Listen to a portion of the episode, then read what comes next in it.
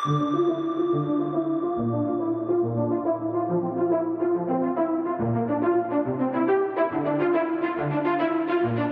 is the Multi Faith Matters podcast. I'm your host, John Moorhead.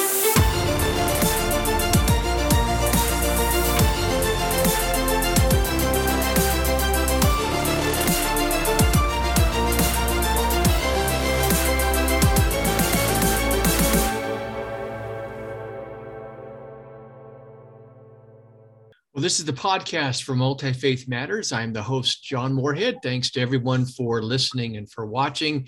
And uh, if you would help us out uh, by uh, clicking like and subscribing and uh, giving us a great rating on whatever platform uh, you happen to be partaking of this. And of course, we need your support if you'd like to look at our patrons page to help us keep this going.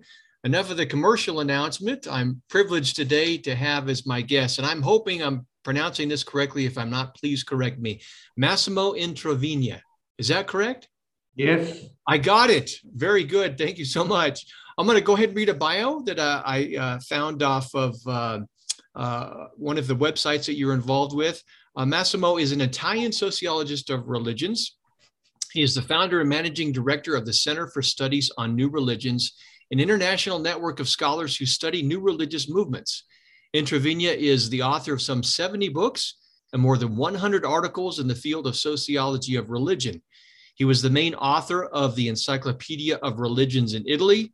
He is a member of the editorial board for the Interdisciplinary Journal of Research on Religion and the executive board of University of California Press's Nova Religio.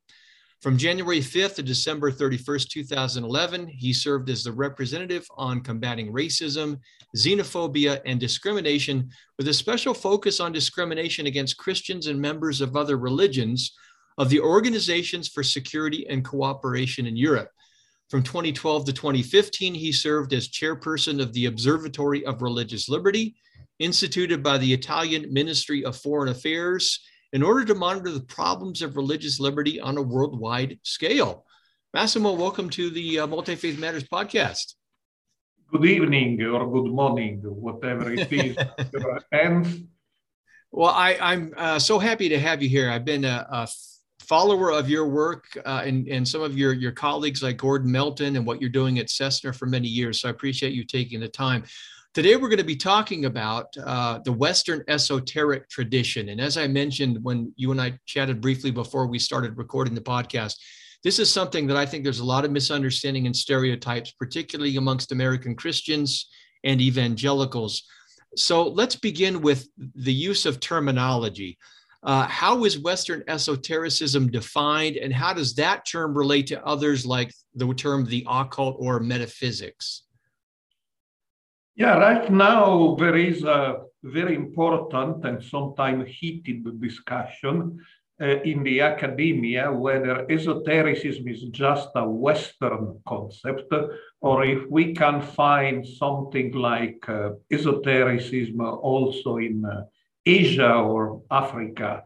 And that discussion is still going on, but first we should establish uh, what is uh, esotericism. And that's something one particular academic who unfortunately died two months ago, Antoine Faivre from the Sorbonne University in Paris, devoted his entire life to.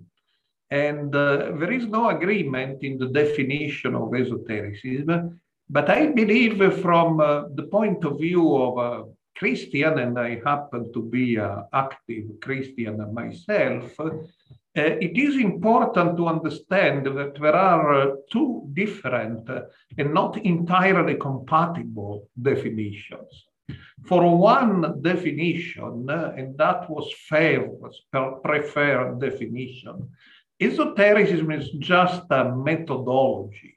Uh, it's a way of looking at a religious tradition trying uh, to find not so much the logical or philosophical part of this tradition, uh, but the mystical or symbolic parts, uh, which are normally grasped uh, only through uh, imagination uh, or sometimes emotion, or uh, um, special experiences rather than by reasons alone. Uh, that definition of esotericism uh, as a methodology explains why the chair of the Sorbonne University in Paris created for Antoine Faivre uh, was called esoterical and mystical currents uh, in the West. So it's put together esotericism and mysticism, even if they are not exactly one and the same. As opposite to this, there is another definition of uh, esotericism, and uh, its uh, definition uh, sometimes connected with the so-called uh, uh, traditionalist school, and a definition Faivre did not agree with, nor did I, for, nor do I, for what matters. And this definition is uh, esotericism is a system of doctrines. And it's a sort uh, of the result of an operation. Uh, you try to take away from all the main religious traditions what is more superficial and not essential. And when uh, you have eliminated all this, uh, supposedly, and again, I don't believe it, supposedly you would reach uh, uh what the traditionalist authors, such as uh, René Guénon or Frithjof Schuon, would call the transcendental core which supposedly again, and again I don't believe it, uh, will be one and the same in all religions. So this essential or transcendental or mysterious or metaphysical core of Christianity, once we get rid of all the historical uh, superstructure of Christianity, will be recognizable as one and the same as the essential core of Islam, the essential core of Buddhism, of Hinduism, of Judaism, and all the great or legitimate religious traditions. So as you see, these two definitions are very much different because it's clear that uh, uh, uh Orthodox Christian should stay away from esotericism because, in the second sense, esotericism becomes either the apology for relativism. All religions are the same, are equally true, but that means they are equally false, or it becomes a competing religion. And that's uh, something the apostles are already seen when they were confronted with uh, Simon Magus or early Gnosticism. Because in this case, the mysteriosophy or the search for common mysteries in our religion just resulted in establishing another religion. And you cannot be a Christian and a member of another religion at the same time. On the other hand, if esotericism is seen as a methodology, just a way of looking for the more uh, sometimes hidden not because somebody wants to hit them, but because they are difficult, objectively difficult to understand. In this case, there have been quite a few authors who have promoted the Christian esotericism, even if, of course, uh, uh, when you separate yourself from the more rational and objective uh, uh, points of theology, uh, you can verge on a dangerous uh, trend. but anyway, it's the methodology is something different. Now, the occult, again, occult is a comparatively recent word. There is not the word occultism. Of course, the occult is what is hidden. That dates back to Roman times. But occultism only appears at the end of the 19th century. And uh, uh, it is the idea that from esotericism you can derive uh, some practical benefits uh, through practical techniques.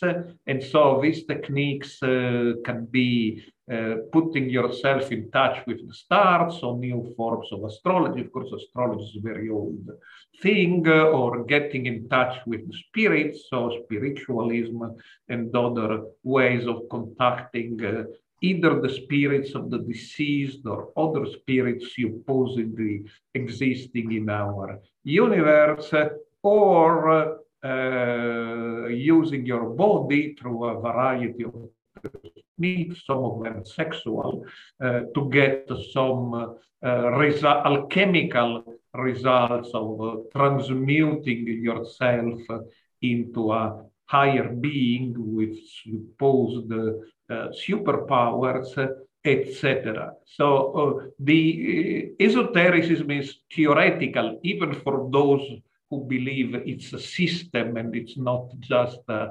methodology, while occultism is uh, practical. That question of uh, definition is very helpful, and thank you for helping un- unpack all of that. Uh, can you summarize? I know this is this is just huge, but can you hit some key points and perhaps summarize some of the history and the intellectual thought that has gone that makes up Western esotericism?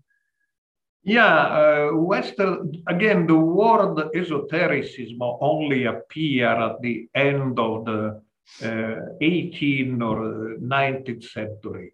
Uh, but very often the thing precedes the word. I mean, there were uh, what today we would call esoteric uh, systems and methods uh, well before the word esotericism appeared. So basically, even we can find, of course, uh, uh, esoteric approaches uh, in Greek and Roman culture. the systematic exploration of this mysterious or hidden side of religion started really in Hellenistic time. So roughly around the time of Jesus Christ, when uh, uh, there was a lot of uh, syncretism and comparative exploration of uh, religions, uh, Egyptian, Greek, uh, Roman, and people started really to be interested in in in these mysteries. And some uh, books started circulated called Hermetica, which were attributed to Hermes Trismegistus, which was actually a divine figure. But uh, of course, Hermes Trismegistus was not the real author of these books. We don't know actually who the authors were, but were probably a group of people interested in these ideas we will today call uh, esoterica. Uh, in the Middle Ages, the church was not very favorable to this uh, speculation. And uh, some philosophers we can call esoteric, such as Michael Scotus, found themselves in trouble. But there was a huge revival of esoteric ideas with the Renaissance. And one of the things that prompted the um, uh, this revival was that uh, the Jews had always been interested in an esoteric approach called the Kabbalah. And uh, in uh, the 16th uh, century, there were the first European scholars Christian scholars uh, who were able to translate and understand the Kabbalah, which is a very difficult system, and they created what is called the Christian Kabbalah, so a Christianized uh, version of the Jewish uh, Kabbalah. What happened next is that the Protestants were very much against the esoteric approach. They regarded it as evidence that uh, the Catholic Church has never really cut the umbilical uh, tie with the Roman and Greek uh, paganism. So there was an uh, anti-esoteric approach in Protestant countries, even if some of the uh, founder of modern esotericism, such as Jacob Boehme, he lived in the 17th century in, in Protestant countries. In the uh, 18th century, there was a second wave of criticism of esotericism coming not so much from Christianity, but from the rationalism of the Enlightenment. Uh, but again, in some of the institutions which supposedly promoted the Enlightenment, including Freemasonry, there were quite a few people who, who were interested in esotericism and even in the practical version of occultism. Comes the, the, the, the 19th century, uh, there is a great, uh, after the, the criticism and even the, the, the persecution of esotericists by the French Revolution, there is a great revival, which is, however, accompanied by a new, new criticism coming from Marxism, uh, from which, uh, for which the esotericism is part of the opiate of the people and it's a waste of time. Uh, Marx was uh, very concerned with esotericism because some of the uh, Uh, esoteric uh, uh, organizations were more or less socialist, but uh, uh for they practiced forms of non-Marxist socialism. So there was a competition, and he regarded the the esoteric socialism, which is now very much studied, more or less as a waste of time.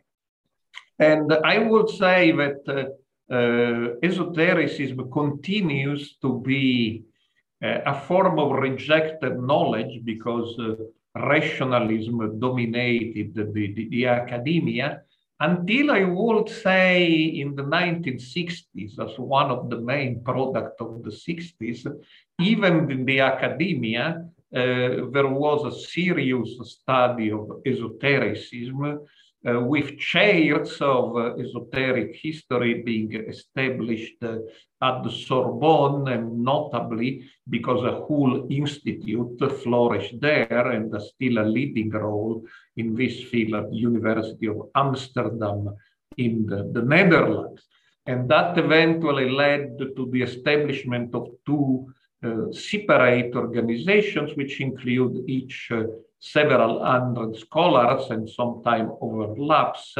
In the United States, the Association for the Study of uh, Esotericism, ASE, and in uh, Europe, the ESSWE, the European Society for the Study of Western Esotericism. So now I would say that as opposite to, I would say, the 1960s, uh, there is a, a, recognizable academic community of people studying uh, esotericism in the academia. There are specialized journals, publishing house, uh, etc. And there is, of course, uh, a popular uh, interest in esotericism. Uh, of course, the New Age uh, was uh, a sort of folk esotericism, which the, the, perhaps the academic didn't particularly like. They would prefer to study uh, Jacob Boehme or Pico della Mirandola, but uh, on the other hand, uh, the New Age put the millions in touch with esoteric ideas. So for me, I'm a sociologist sociologist more than an historian, the New Age is a phenomenon that cannot be ignored because uh, perhaps it was never very deep uh, in its theories, but it has an enormous uh, uh social impact that perhaps more uh, uh, deep or serious esoteric investigations never had. Is there any reliable way to come up with estimates as to how many people might be practicing esotericism? Well, esotericism is not an organized religion, so you, you can know how many Jehovah's Witnesses there are around, uh, roughly, mm-hmm. because you don't know if some who have been baptized are still active, etc. But statistics are more or less available. But you cannot know how many are interested in esotericism. The esoteric groups, organized groups, uh, tend to be comparatively small. I mean, the largest was probably the Theosophical Society, but it's now reduced to, to less than 20,000 people. But people who read the books about esoteric, uh, go to esoteric bookstores, uh, uh, may follow podcasts about uh, uh, esoteric ideas. Uh, these are probably in the world some millions. And uh, like if you ask how many people are involved in new religious movements, the problem is where you put the boundaries. You mentioned it, Gordon Melton. Uh, one of Gordon Melton's theories, which he has uh, presented in several books, is that uh, Scientology is not uh, sort of evil cult, and it's not uh, uh, exactly a religion, but it's a, a sort of uh, modern version of mass uh, esotericism. That's Gordon Melton's idea. We can discuss it. But of course, if you include phenomena like Scientology in the field of Western esotericism, then your numbers can, can go up. Uh, since you mentioned Scientology, uh, what are some of the major expressions that folks might be aware of, and those that they maybe they aren't aware of and need to be that would represent the Western esoteric tradition? Well, until uh, I'll say before the New Age, when everything became uh, very fragmented, uh, particularly in the US, the, the, the most important tradition was the Rosicrucian tradition, which it's, I would say, quintessentially an esoteric tradition. And there were different competing groups but uh, a large group, even if many people were sort of mail order devotees, uh, they paid the sum and they received material to study at home. They didn't particularly like to gather, even if some did, was the AMORC, the Antique and Mystical Order of the Rosy Cross. If you go to San Jose in California, they have a huge quasi-Egyptian uh, uh, temple, which serves as their world headquarters. Uh, but they, there were other uh, Rosicrucian organizations like the, the Rosicrucian Fellowship, which is also headquartered in California, founded by a Danish esotericist, Max Heindel, and other uh, minor or, or, or smaller organizations. I would say that the Theosophical Society uh, is an esoteric uh, organization, even if they would say that they have two circles. One just organizes lectures, mostly about Buddhism or Hinduism, and then they have the esoteric circle, but not all members are members of the esoteric circles. And uh, one large schism of the Theosophical Society is the Anthroposophical Society, founded in Germany by uh, Rudolf Steiner. And Steiner separated himself uh, uh from the Theosophical Society because he was, he regarded himself as a Christian and uh, he disagreed with the negative evaluation of uh, Christianity by some of the theosophical leaders who preferred Hinduism or Buddhism. Even if Steiner's uh, Christianity will probably be regarded as not orthodox by, by many uh, Christians. But again, uh, anthroposophy uh, is uh, made of concentric circles. Uh, many who attend some uh, activities of anthroposophy like the Waldorf schools or the Camp Hill communities for the disabled, which I believe do a very good job in assisting the disabled, but not all of them are uh, really committed to the spiritual or esoteric uh, principle of anthroposophy. For instance, in the Camp Hill communities, say there is an inner circle that you are free to join or not to join.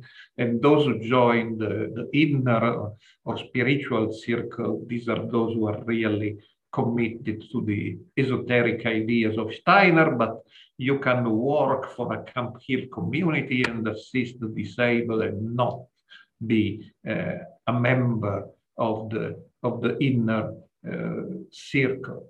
Uh, I would say in the US, these are the strongest traditions. Uh, in Europe, there will be the Martinist tradition, which follows the teaching of two unrelated uh, esoteric masters of the end of the 19, uh, 18 and beginning uh, of the 19th century with similar names but not related, Martinez de Pasqually and Saint-Martin.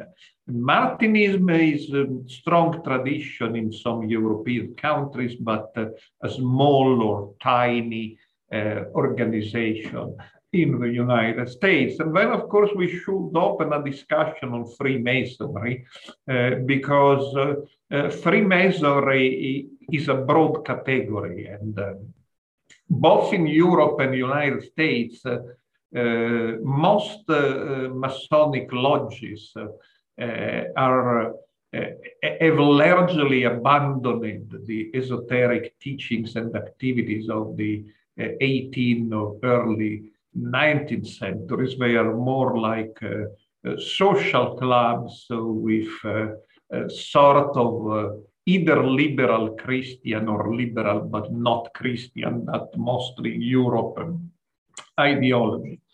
However, uh, uh, there are forms of Freemasonry uh, which still cultivate esoteric uh, traditions which were prevalent in the early 18th uh, century Freemasonry. They may be called Egyptian, uh, Egyptian Freemasonry. Uh, they may be called in different ways, but a strong commitment to the esoteric research is not today found in the majority of the Masonic lodges, although it is found in some of them we got a, a, hint of this when you were going to the definitions of terms and, i know there's great diversity here but what are what would be some common practices and and ideas that would run through esotericism?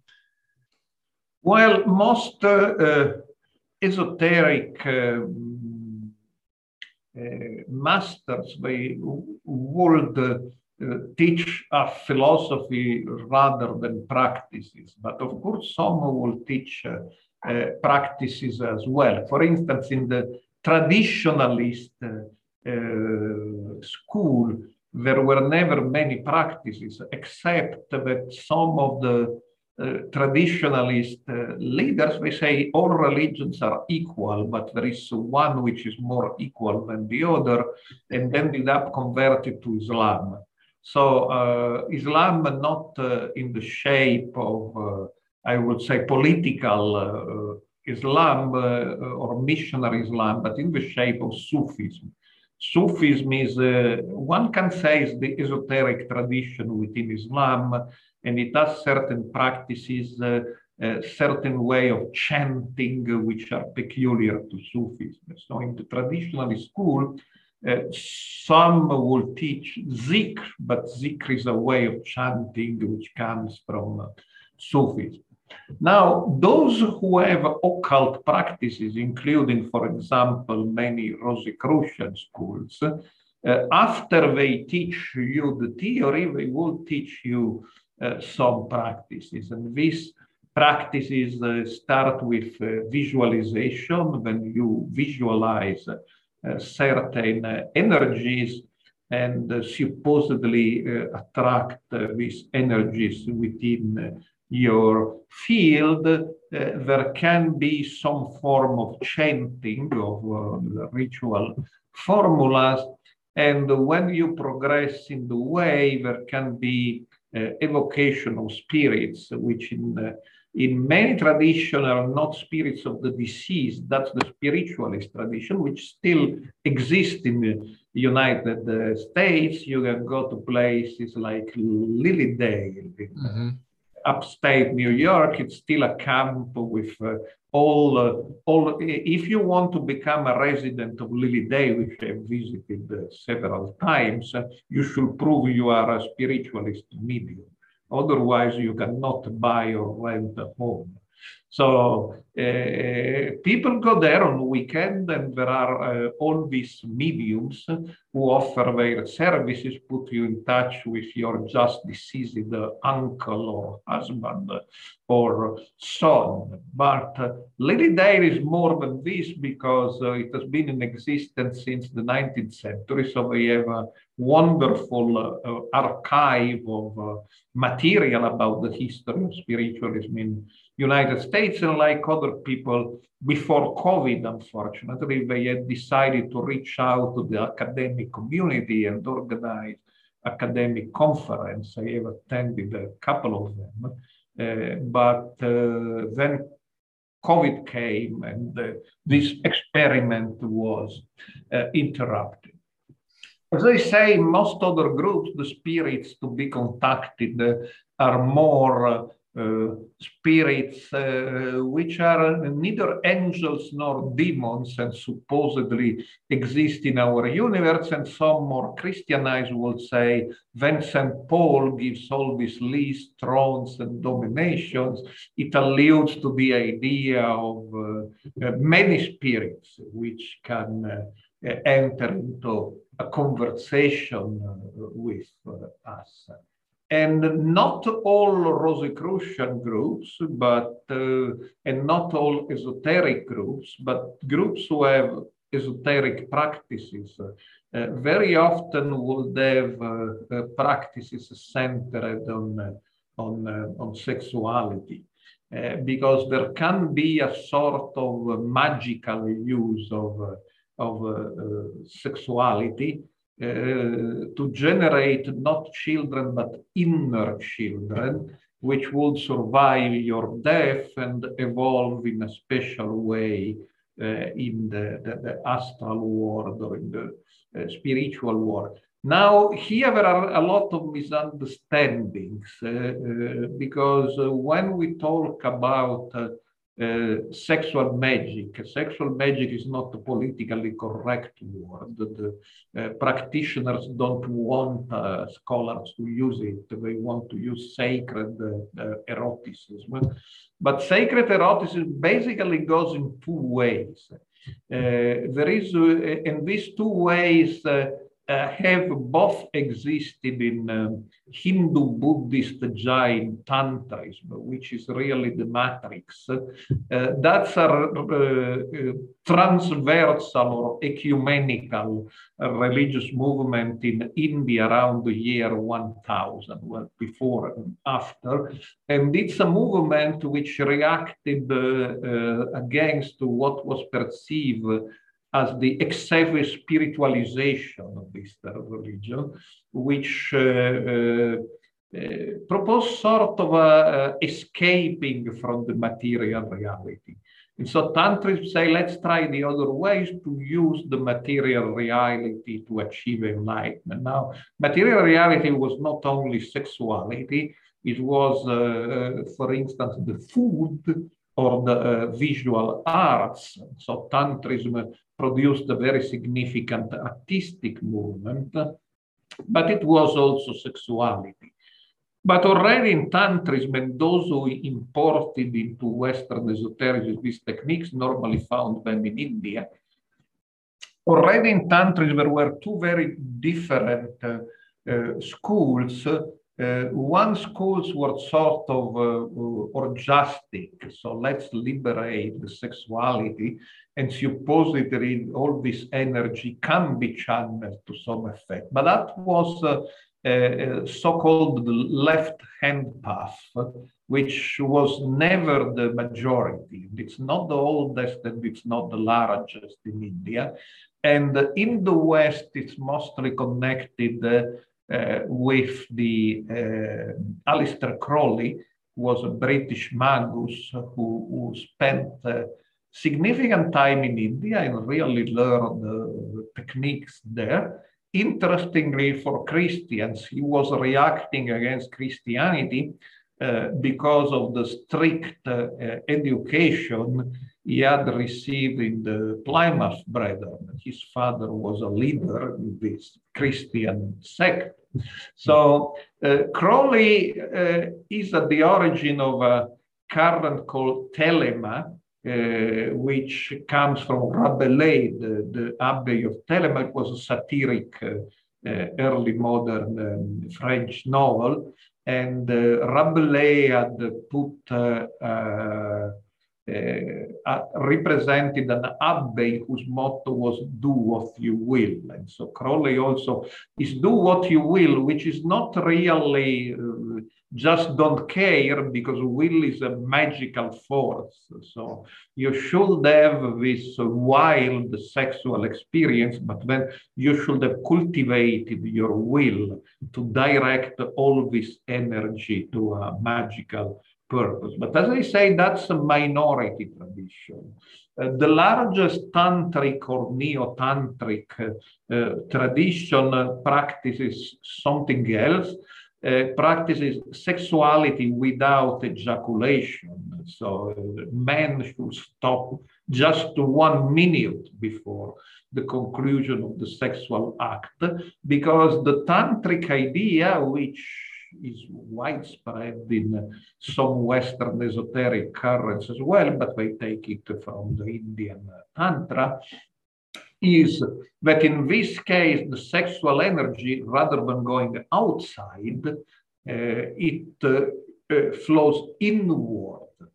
And uh, according to the, the uh, Hindu, basically, uh, physiology it, uh, we have uh, several energy centers called chakras, and it goes up from the lower chakras to the upper chakras and gives some wonderful results, uh, both in enhancing our consciousness and in uh, uh, allowing uh, the, the, the, the, formation of a body of light, which is a sort of double, which will again uh, survive us when we die. And today there are some very large organizations with this sort of teachings, but not so much in the United States. Uh, it's more like in Latin America and uh, in uh, Europe, particularly in Eastern Europe, Romania, Bulgaria.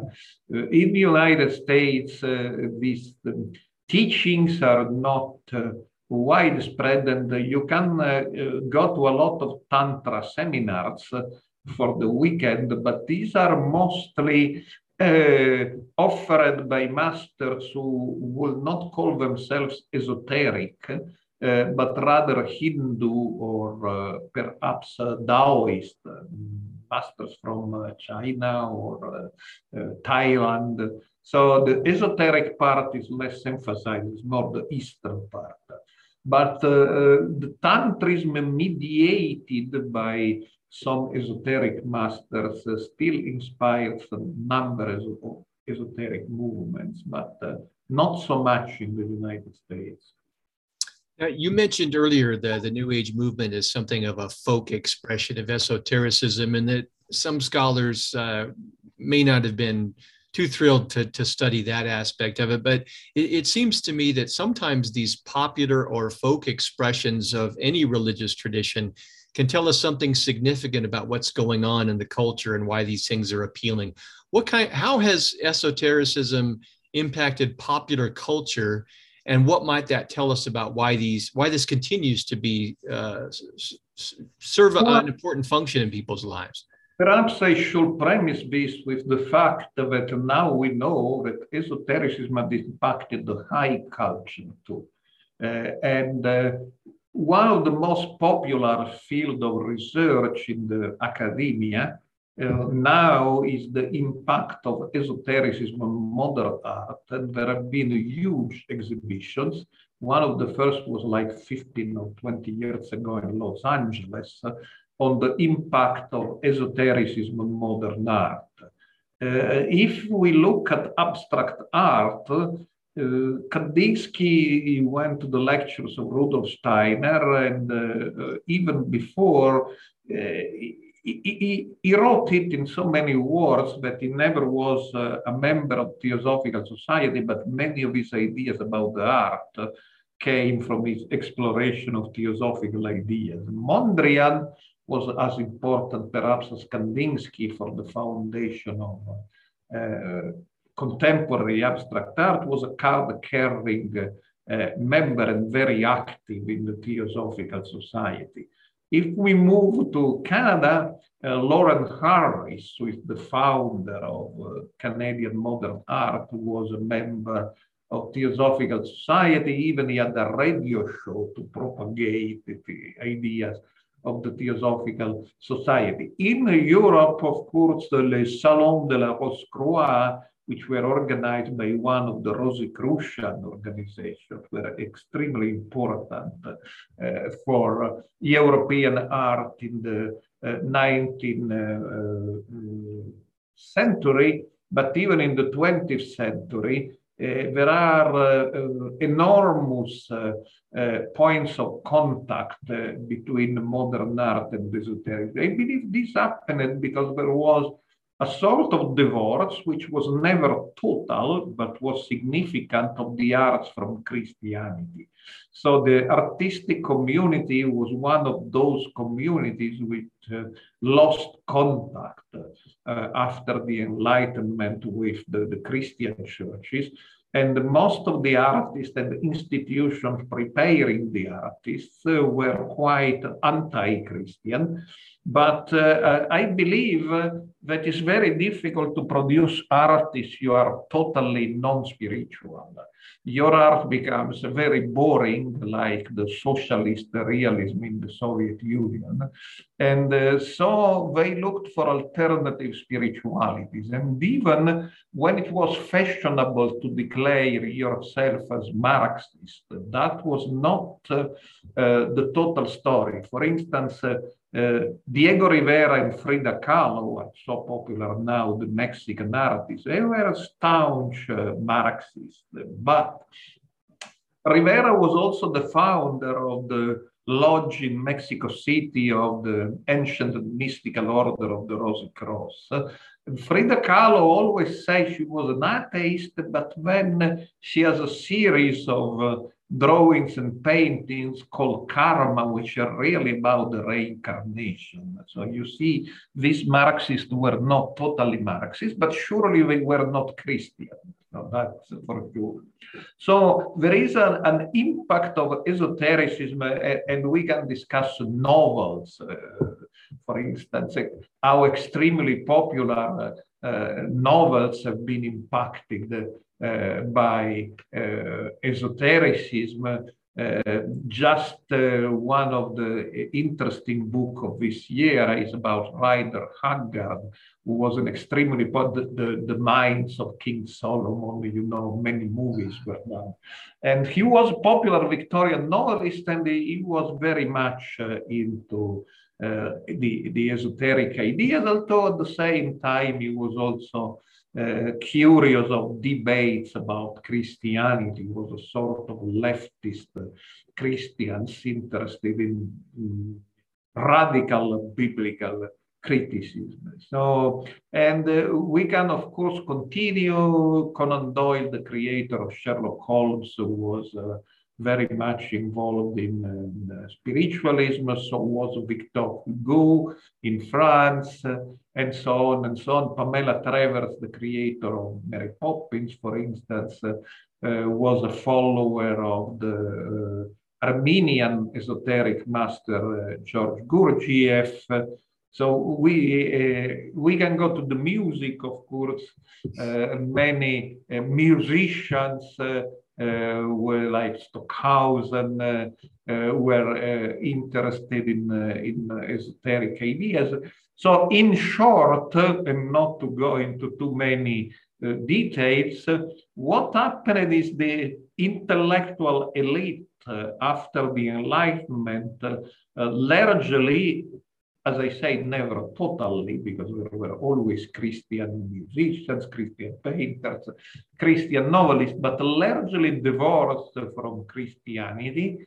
And uh, since to be creative, uh, you have always uh, something spiritual, they were looking for alternative spiritualities. Now, this is also true for popular culture, uh, because uh, uh, there is a popular culture appealing to the masses who have abandoned Christianity or have remained Christians in name only. So before something called the New Age emerged at the end of the 60s, there were already uh, large masses interested in uh, spiritualism or in astrology, which are not exactly Christian ideas.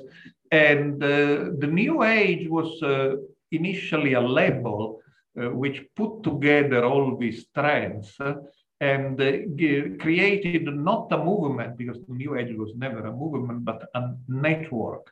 a network through festivals, through fairs, through bookstores, which were very important. Then the New Age went into some decline because uh, uh, it had an element of fashion, and so the fashions normally uh, don't last forever. And so to call uh, yourself a new age uh, today, but I say perhaps in the 21st century is less popular than it was in the 80s or in the 90s. Somebody will speak of a next stage who says the new new age. Uh, and other people will use other labels. However, the idea of uh, networking uh, in alternative spiritualities still very popular, both with uh, common people and with the elites. If you look at the phenomenon like the Burning Man Festival, uh, that's attended by Bill Gates and it's attended uh, uh, by old hippies with their backpacks. So you see that there is still uh, this idea of networking uh, and putting together different uh, alternative spiritualities in a sort of potpourri, where you don't really have a sense of belonging, but in another way you do, because you don't belong to a religion, you don't belong to a movement, but you belong to a network. And you know, there are times like these festivals or places uh, like Findhorn, which still exists, of course, in, uh, in Scotland, or uh, for the more cultivated Esalen, which also still exists in Big Sur, uh, where you can go and uh, find a number of, uh, of activities. I, that's all very helpful. I think folks can particularly connect with how they might see it in pop culture. Let's talk a little bit about how Christians tend to view it. Um, and that's kind of what we began with in terms of the purpose here. In, in a lot of Christian quarters, there is uh, fear of the occult, and it's frequently associated with spiritual evil and with Satan and Satanism and this kind of a thing. When did these kinds of associations really come together? And why do you think there has been this continuous fear of the occult? Yeah, uh, well, uh, the association is very old because, of course, uh, uh magicians have been associated with Satan um, since the, the, the, fathers of the church.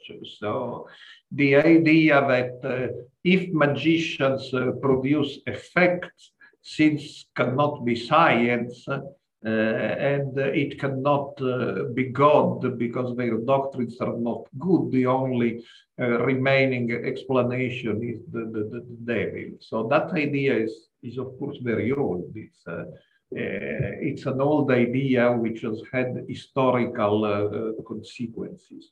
Well, there is a lot to say uh, about it. I do believe personally in the existence of the devil.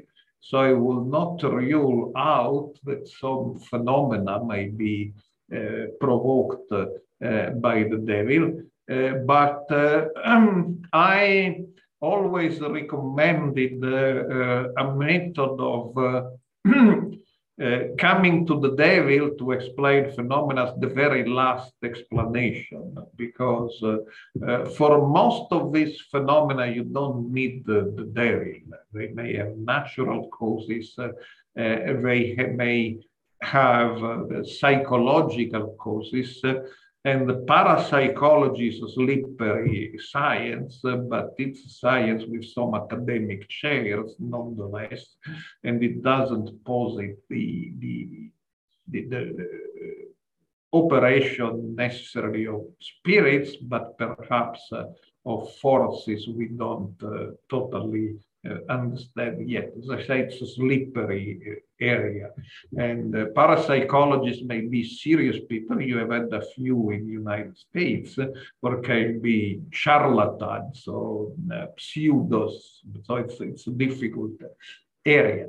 So I would say that it is possible and uh, if uh, we read the Bible, there are, of course, examples of this. Uh, that uh, some so-called magical phenomena are caused by the devil. But I would say to come to this uh, only after having exhausted all the other uh, possible lines of, of investigation and, uh, and explanation. I remember a, a, document by the Catholic Church uh, of some years ago about uh,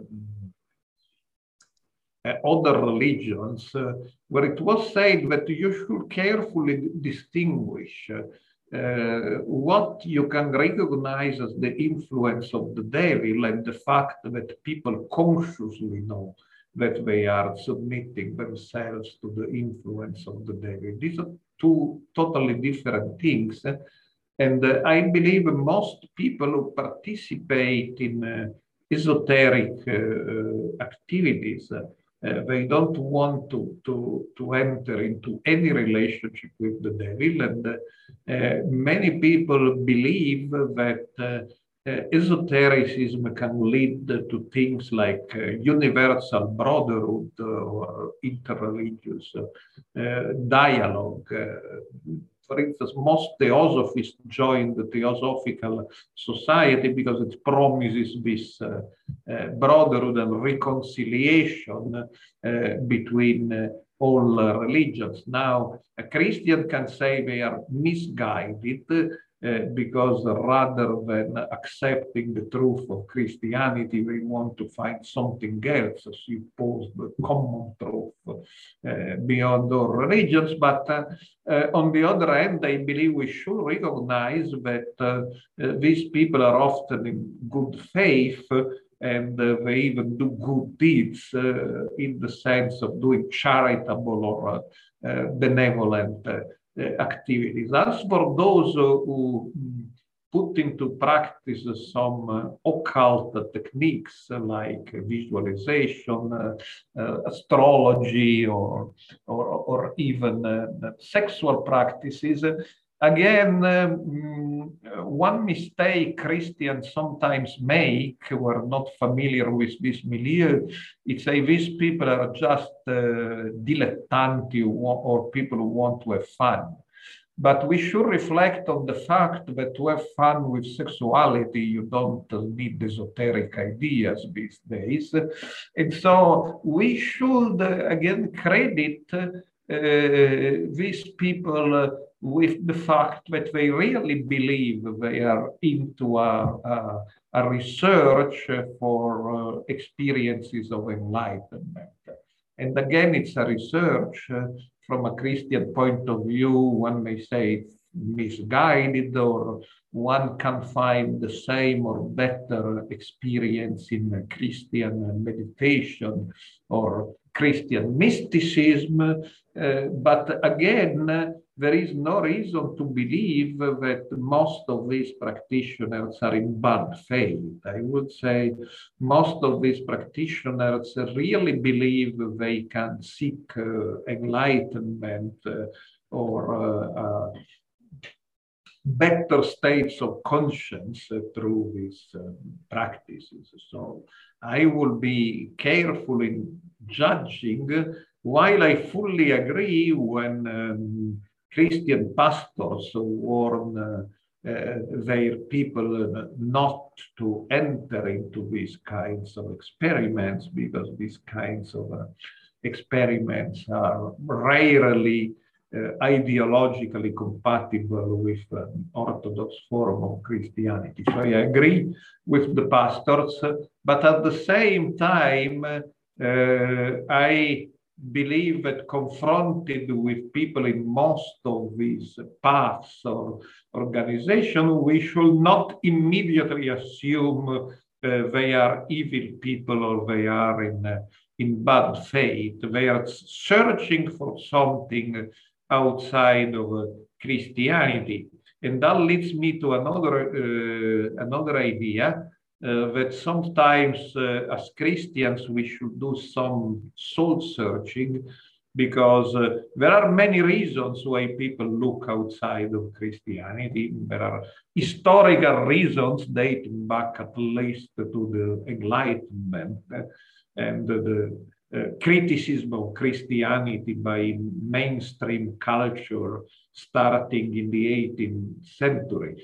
Of this, we are surely not responsible, uh, but sometimes we are responsible in a way that if uh, people, and including young people, uh, they find Christianity boring or too intellectual or uh, too social sometimes, too much focused on social justice. Not that social justice is not important, of course, uh, but less focused in uh, Uh, inner exciting uh, uh, inner experience or spiritual experience. if people don't find in Christianity these things and will go seek them in uh, groups mixing Eastern and Western spirituality, or will go seek them in the Western esoteric traditions uh, or in the Rosicrucians uh, or whatever not. I, I believe sometimes we may also ask uh, ourselves whether we, we offer the experiences uh, these people are are looking for. And I believe within Christianity, of course, uh, there is a mystical uh, tradition, and uh, there are traditions which can speak to people who, end up finding Christianity boring, but uh, many of these people, they don't know, of course, any mm, they don't know anything more than their local pastor or priest, and uh, they may find their local community somewhat uh, not uh, inspiring enough. Can, uh, as we close here, can you recommend uh, maybe a few books and resources that uh, folks can seek out who want to learn more about esotericism? Yeah, I can recommend some authors. and one is a Dutch professor called Wouter Hanegraaff, H A N E G R A A F F. And uh, if you uh, look at Hanegraaff on Amazon, you can find uh, uh, some very small books which are introductory and suitable for the non-professional and some huge books which are more suitable for the uh, college students or, or academics. So Hanegraaff is surely a valuable guide and you can find also some of the books by Antoine Faivre, F-A-I-V-R-E have been translated into English. So these are the two, I would say, main names as uh, academics uh, uh, studying the New Age. And you mentioned Gordon Melton. So if you want to check out uh, a specific group, Gordon Melton publishes periodically encyclopedias, including the Encyclopedia of American Religion, which I believe is found in many libraries in the United States, an expensive book, but uh, it's a very useful resource where you can um, check out many different uh, uh, groups. Many years ago, Melton published a dictionary of the New Age too. I don't know if it's still available. And that includes entries on many mm, currents and groups which are part of esotericism and eventually became part of the, of the New Age group. Well, Dr. Introvigne, I appreciate you taking the time and uh, coming and sharing your, your vast expertise uh, with my listening and viewing audience today. Thank you. It's been a pleasure.